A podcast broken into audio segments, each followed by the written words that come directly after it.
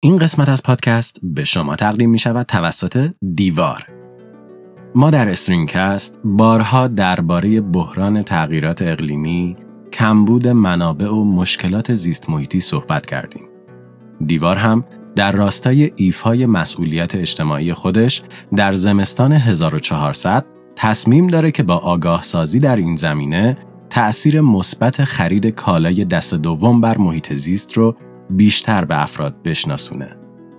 برای کسب اطلاعات بیشتر می‌تونید به لینک موجود در توضیحات مراجعه کنید یا برای شنیدن توضیحات بیشتر تا پایان این قسمت صبر کنید. فریتز زویکی استاد مؤسسه فناوری کالیفرنیا اختر فیزیکدانی آمریکایی سوئیسی بود که به بررسی کهکشانهای بسیار دور می پرداخت.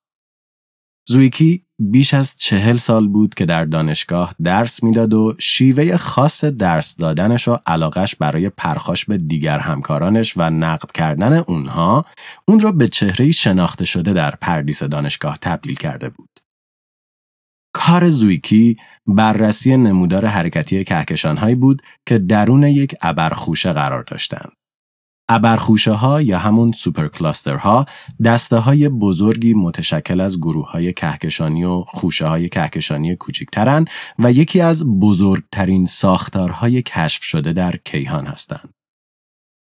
ابرخوشه‌ای که زویکی در سال 1937 روی اون تمرکز کرده بود، کما نام داشت.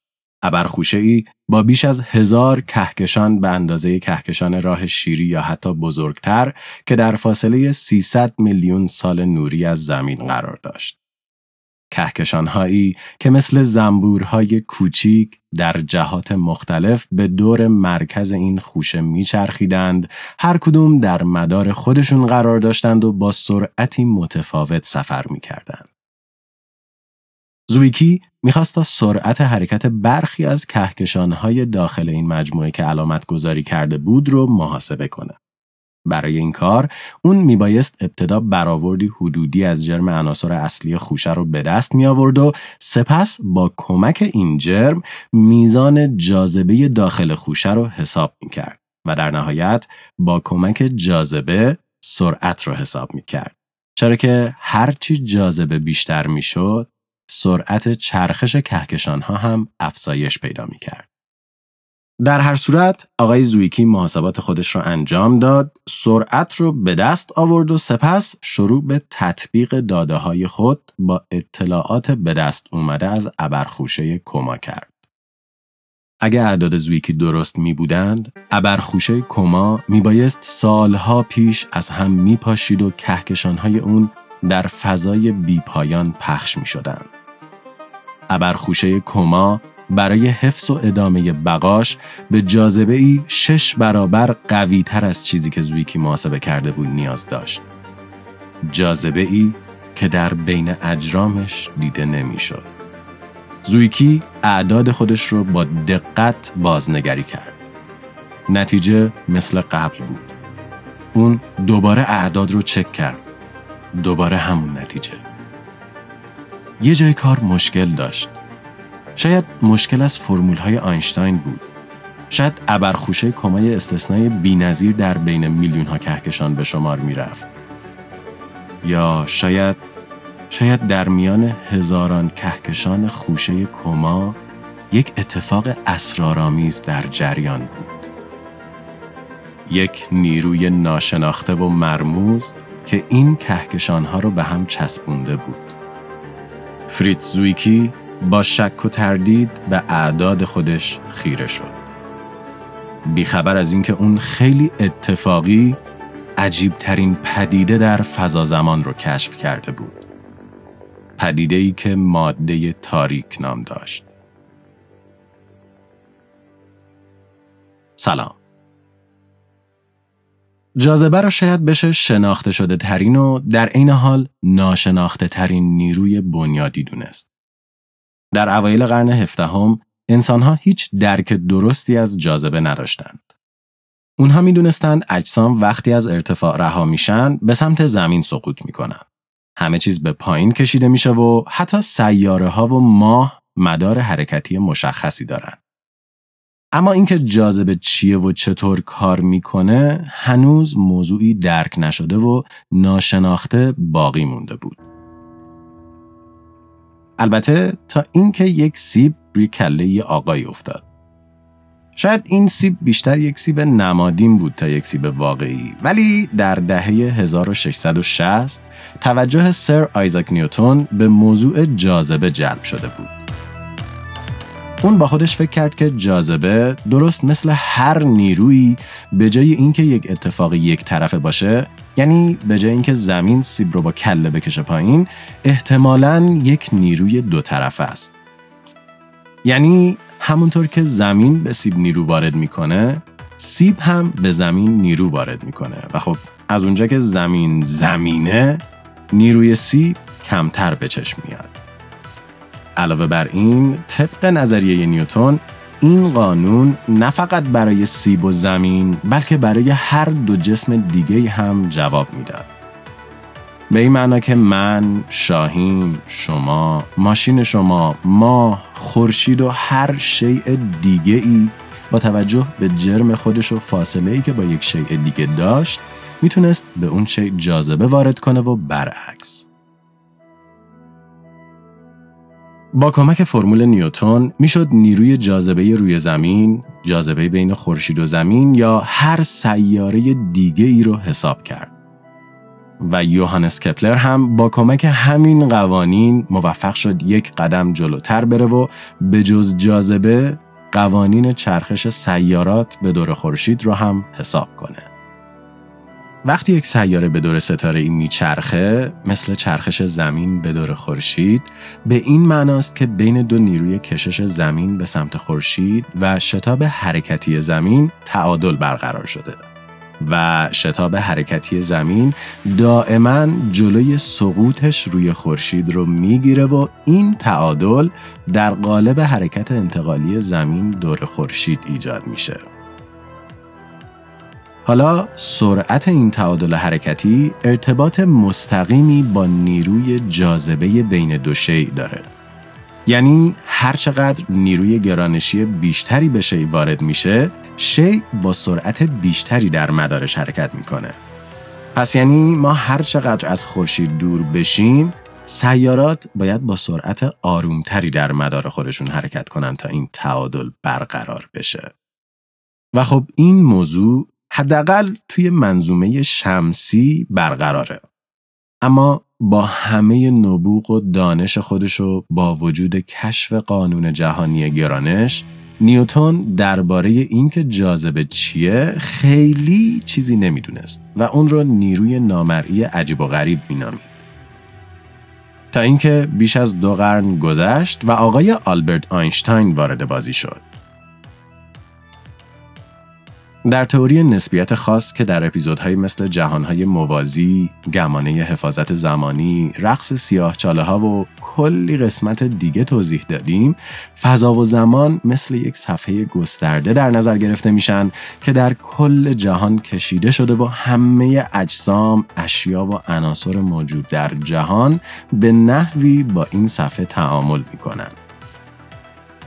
به این معنا که هر جسمی با توجه به وزنش این گستره رو به مقداری مشخص خم می‌کنه و شیب ناشی از خمیدگی باعث ایجاد جاذبه میشه.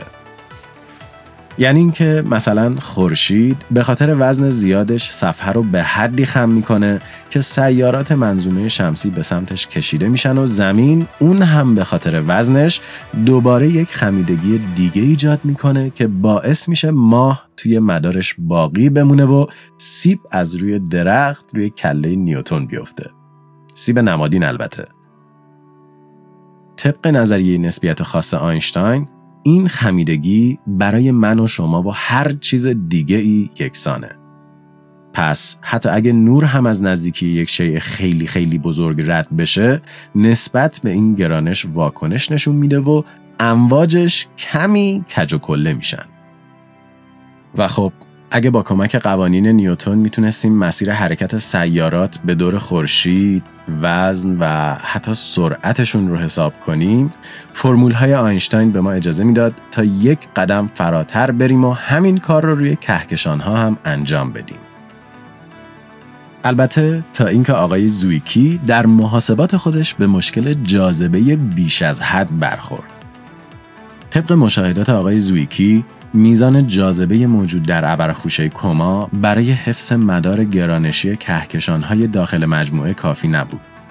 به این معنا که تعادل میان شتاب حرکتی و جاذبه ای که برای ایجاد یک مدار حرکتی صحبت کردیم به وجود نمی اومد و کهکشان ها می بایست از این ابرخوشه رها شده و هر کدوم مسیر خودشون رو ادامه می‌دادند. ولی کهکشان ها این کارو نمی کردن. یعنی در میان جرم های ثبت شده و هزاران کهکشان موجود در این خوشه میبایست نیروی نامرئی هم وجود می داشت که کمبود جاذبه رو جبران می کرد.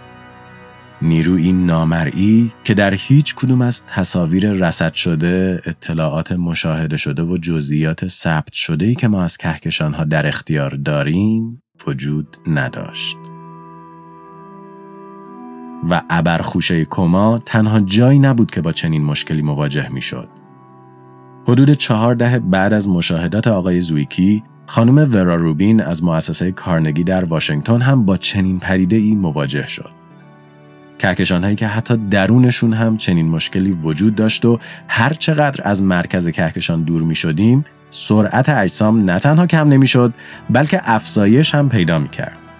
این تفاوت بین جرم ثبت شده و جاذبه مشاهده شده بعضی وقتها چند صد برابر بود و وقتی میانگین اونها گرفته می‌شد به یک ضریب یک به شیش می رسید.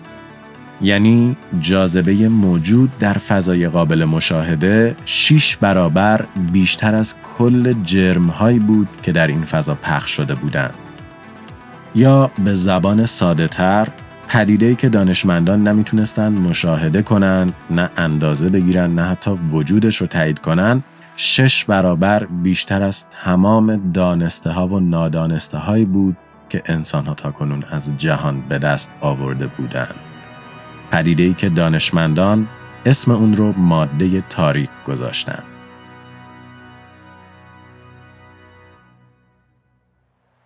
حدس اول برای ماده تاریک اجرام یا پدیده هایی بودند که یا نور نداشتند یا با امواج نوری موجود در فضا تعامل نمی کردن. پدیده هایی مثل گازهای سر، سیاره های بیخانمان که دور ستاره ای نمیچرخیدند، قبار، ستاره هایی که ترکیده بودند و دیگه عمری از اونها باقی نمونده بود یا حتی سیاه چاله ها. اما درست مثل مزنونین بیگناه همه این گزینه ها یکی پس از دیگری حذف شدند. اگه نقاط مشکوک سیاه چاله بودند، تأثیر اونها در فضای اطراف قابل مشاهده بود و میدان گرانشی اونها روی هر چیز نزدیک به اونها تأثیر میذاشت. اگر این پدیده ابرهای تاریک بود باید مانع دیدن نورهای پشت سرش می‌شد و در نهایت اگه عامل ماده تاریک چیزهایی مثل سیاره های بی ستاره یا دیگر اجسام غیر نورانی بودند به این معنا بود که 85 درصد جهان ما رو سیاره های ولو سرگردون یا قبار تشکیل می‌داد و این یعنی به ازای یک خورشید در منظومه شمسی باید 6 هزار تا مشتری وجود می داشت که خب این هم قابل قبول نبود. پس می‌شد با اطمینان نتیجه گرفت که ماده تاریک هیچ ماده‌ای که نوری از خودش منتشر نمی‌کنه یا کم نوره نیست. ماده تاریک چیزی فراتر از هر چیزیه که ما تا کنون در جهان کشف کردیم و متفاوت از هر پدیده‌ای که تا حالا شناختیم. چیزی که در جاذبه از قوانین عادی پیروی می‌کنه ولی در بقیه چیزها نه. و از اون عجیبتر اینکه به نظر می‌رسه هر چقدر ابعاد نگاهمون رو گسترده تر می‌کنیم احتمال برخورد با ماده تاریک بیشتر میشه. چیزی به عنوان ماده تاریک در محاسبات گرانشی زمین وجود نداره. ماده تاریک در مدار گرانشی ماه به دور زمین هیچ تأثیری نداره. در منظومه شمسی هم همینطور. اما وقتی ابعاد نگاه ما از منظومه ای به کهکشانی تغییر می‌کنه ماده تاریک بلا فاصله در تمامی محاسبات ظاهر میشه. اما این ماده تاریک چیه؟ چطور کار می‌کنه؟ و چطور می‌تونیم از وجودش مطمئن بشیم؟ خب همونطور که گفتیم آلبرت آینشتاین درک ما از جاذبه رو به شکل قابل توجهی نسبت به زمان نیوتون و فیزیک نیوتونی افزایش داد. در تئوری نسبیت خاص آینشتاین جاذبه در واقع تأثیر خمیدگی هایی که اجسام در فضا زمان ایجاد می کنند و هر چیزی نسبت به این فرو رفتگی ها واکنش نشون میده. حتی نور. یعنی اگه نور از مسیر عبورش از یک شی یا میدان گرانشی قوی بگذره حتی ممکنه خم بشه و ساختارش تغییر کنه. پدیده که همگرایی گرانشی نام داره. و اگه ما اطلاعاتی درباره منبع اصلی نور داشته باشیم و بعد نور تغییر یافته به ما برسه با بررسی تفاوت بین این دوتا می‌تونیم اطلاعات زیادی از واسطه‌ای که پرتو نور رو خم کرده پیدا کنیم. درست مثل وقتی که ما با یک لنز یا عینک بیرون رو نگاه می‌کنیم. اطلاعات بیرون و تصویر نهایی می‌تونه به ما بگه که داریم از چه لنزی استفاده می‌کنیم. برای کهکشان ها هم قضیه همینه. وقتی نوری از یک منبع قوی ساطع میشه و در مسیر خودش از یک کهکشان یا یک خوشه از کهکشان ها میگذره میزان تغییر نور به ما کمک می‌کنه تا بتونیم درباره جاذبه و حتی جرم و نحوه پخش شدن جرم در اون کهکشان اطلاعات مفیدی رو به دست بیاریم. حالا دانشمندان اومدن از این اطلاعات برای بررسی یک ابرخوشه کهکشانی به اسم بولت که 3.5 میلیارد سال نوری با ما فاصله داره استفاده کردند. این ابرخوشه در واقع از برخورد دو خوشه کهکشانی با همدیگه به وجود اومده. وقتی دوتا خوشه کهکشانی با همدیگه برخورد می‌کنن به دلیل فضای خالی بینشون کهکشان ها مثل ارواح سرگردان از بین همدیگه رد میشن و یک تصادف دراماتیک از ستاره ها و سیاره ها اتفاق نمیافته. ولی فضای بین اونها که با گازهای مختلف احاطه شده برخلاف کهکشان ها با همدیگه برخورد و X-ray تولید می‌کنه. وقتی محققین امواج ناشی از برخورد دو خوشه کهکشانی بولت رو بررسی کردند، در کمال تعجب دیدن که بخشی که X-ray از اون ساطع شده، بخشی که منطقا بیشتر جرم خوشه کهکشانی رو تشکیل می‌داده، تنها درصد کوچیکی از این خوشه بوده.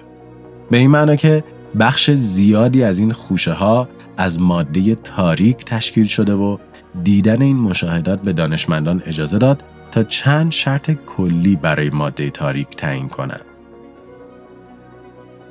اول از همه ماده تاریک تاریکه. همونطور که گفتیم در تصاویر دیده شده از برخورد خوشه کهکشانی بولت و دیگر مشاهدات کهکشانی هیچ نوری از مکانهایی که احتمال حضور ماده تاریک در اونها زیاده منتشر نمیشه.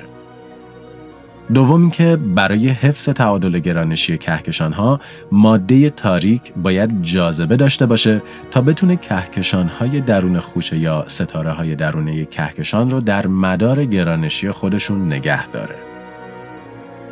ماده تاریک باید سرد باشه تا از حرکت و پخش شدنش در فضا جلوگیری بشه و در نهایت اینکه ماده تاریک نباید دچار فروپاشی بشه. چرا که حضور و مقدار اون از ابتدای عمر جهان تا کنون ثابت باقی مونده و تغییری نکرده. اما چه چیزی از همه این شرایط برخورداره؟ خب هر چیزی که جزو چیزایی که می‌شناسیم نباشه قبوله. از باستاب اجرام حاضر در جهانهای موازی با ما گرفته تا ذرات زیراتمی که هنوز درک درستی از اونها نداریم. اما در این دنیای احتمالات دو تا گزینه از بقیه قوی تر به نظر می رسن. گزینه اول ذرات سنگین با برهمکنش ضعیف یا همون ویمپ ها هستند. ویمپ ها ذراتی خیالی هستند که هنوز وجودشون کشف نشده و روی کاغذ نه با الکترون مغناطیس تعامل دارن نه با نیروی هسته‌ای قوی.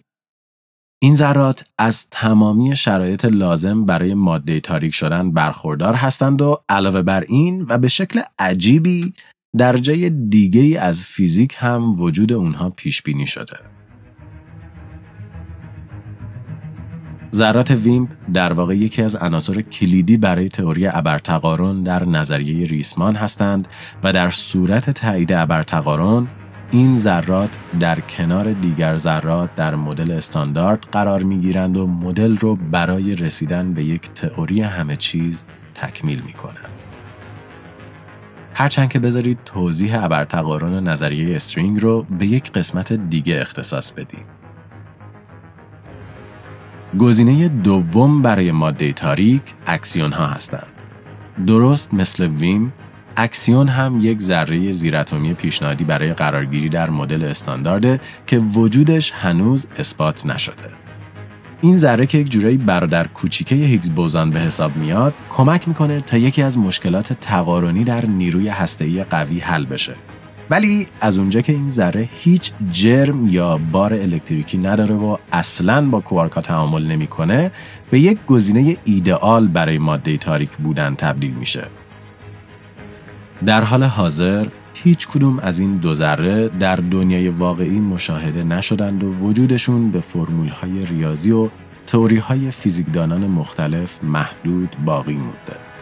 ولی دانشمندان سرن امیدوار هستند تا بتونند با کمک تشعشعهای دریافت شده از خورشید نشانه را از وجود اکسیون ها پیدا کنند. طی چند صده گذشته ما به شناخت نسبتا دقیق و کاملی از دنیای خودمون رسیدیم. از اینکه دنیامون از چه ذراتی ساخته شده، این ذرات چطور با هم تعامل می کنند و تأثیر این نیروها در ابعاد اتمی و کهکشانی خودش رو چطور نشون میده.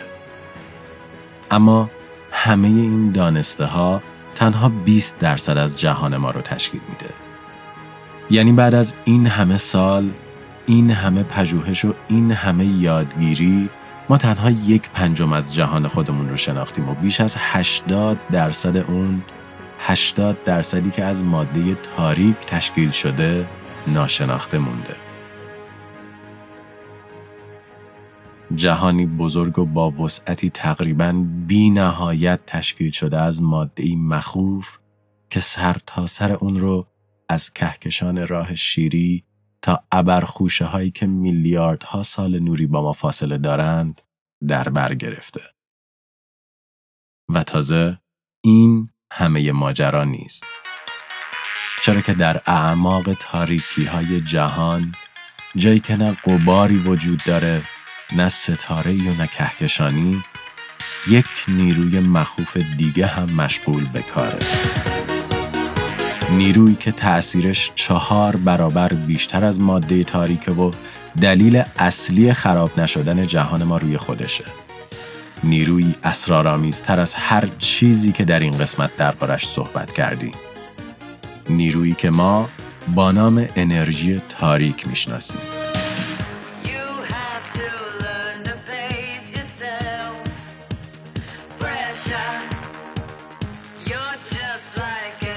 در قسمت بعدی استرینگکست ما داستان انرژی تاریک رو تعریف می‌کنیم و می‌بینیم که چطور اشتباه محاسباتی آینشتاین به کشف یکی از عجیب ترین پدیده ها در دنیای فیزیک ختم شد.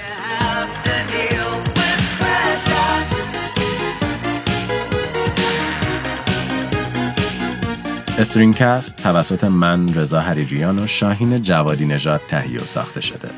برای کسب اطلاعات بیشتر درباره این پادکست و همچنین گوش دادن به بیش از 100 داستان علمی از فضا، زمین و انسان می‌تونید به وبسایت ما مراجعه یا ما رو در تلگرام، iTunes یا Castbox دنبال کنید.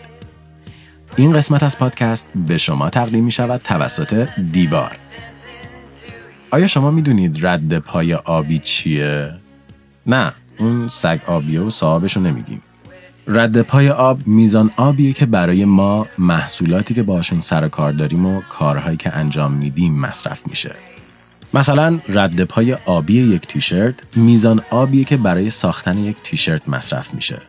عددی که شامل میزان آب لازم برای رشد گیاه پنبه، ریسمان شدن و در نهایت تبدیل شدنش به یک تیشرته.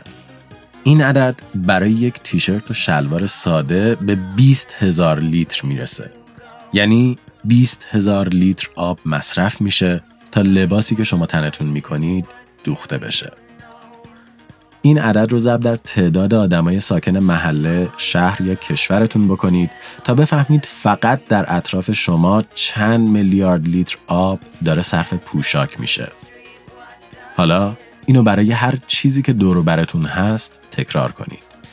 وسایل خونه، محل کار و پوشاک.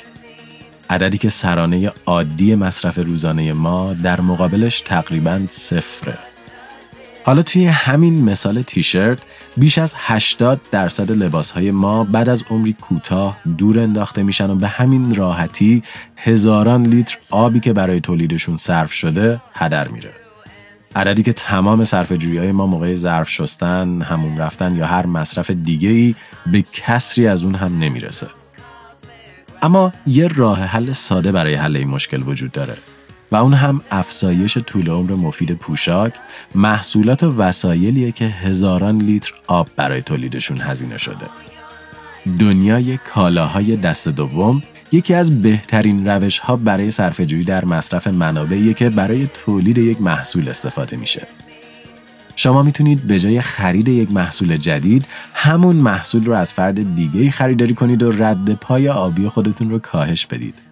یا اگه به هر دلیل دیگه استفاده برای یک وسیله یا محصولی ندارید می‌تونید اونو در بازار کالاهای دست دوم قرار بدید تا فرد دیگه بتونه ازش استفاده کنه و رد پای آبی یک نفر دیگر رو هم کاهش بدید و با هر بار جابجایی از هدر رفت هزاران لیتر آب لازم برای تولید یک محصول یا پوشاک جدید جلوگیری میشه. دیوار هم در راستای مسئولیت اجتماعی خودش تصمیم گرفته درباره تأثیر خرید کالای دست دوم روی محیط زیست اطلاع رسانی کنه. پس با سر زدن به آدرس divar.ir یا مراجعه به لینک داخل توضیحات شما هم با تمامی فرصت هایی که می‌تونید برای کمک به محیط زیست داشته باشید بیشتر آشنا بشید. این قسمت از پادکست برگرفته از کتاب اختر فیزیک برای افراد بیقرار نوشته نیل دگریس تایسن بود. آقای نیل دگریس تایسن که مجری برنامه Cosmos ام هست در این کتاب با ادبیاتی روون و آسون به توضیح پیچیده ترین پدیده های اختر فیزیکی می‌پردازه و خواننده رو در یک سفر هیجان انگیز از آغاز جهان تا کهکشان های دوردست همراهی می‌کنه. پس اگه به دنیای ستاره و کهکشان ها علاقه دارید و می‌خواید بیشتر درباره اختر فیزیک بدونید بهتون توصیه می‌کنیم حتما این کتاب رو مطالعه کنید علاوه بر این اگه شرکت یا سازمانی هستید که می‌خواید به عنوان حامی در یکی از قسمت های پادکست حضور داشته باشید لطفا برامون با آدرس contact at ایمیل بزنید. سری قبلی اشتباهی گفتیم .com پس اگه با آدرس اشتباهی ایمیل زدید یه دور دیگه پیامتون رو برامون بفرستید. من رضا به همراه شاهین دو هفته خوبی رو براتون آرزو می‌کنم و تا قسمت بعد مراقب خودتون baixinho.